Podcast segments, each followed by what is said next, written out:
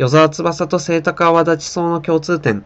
こんにちは、ひろきです。与沢翼さんと清高泡立ち草はよく似ていると思います。清高泡立ち草というのは、田舎の河原や田んぼなどによく生えている、一見菜の花のような黄色い花をつける背の高い草です。15年ほど前は清高泡立ち草が日本で大増殖することが非常に問題になっていました。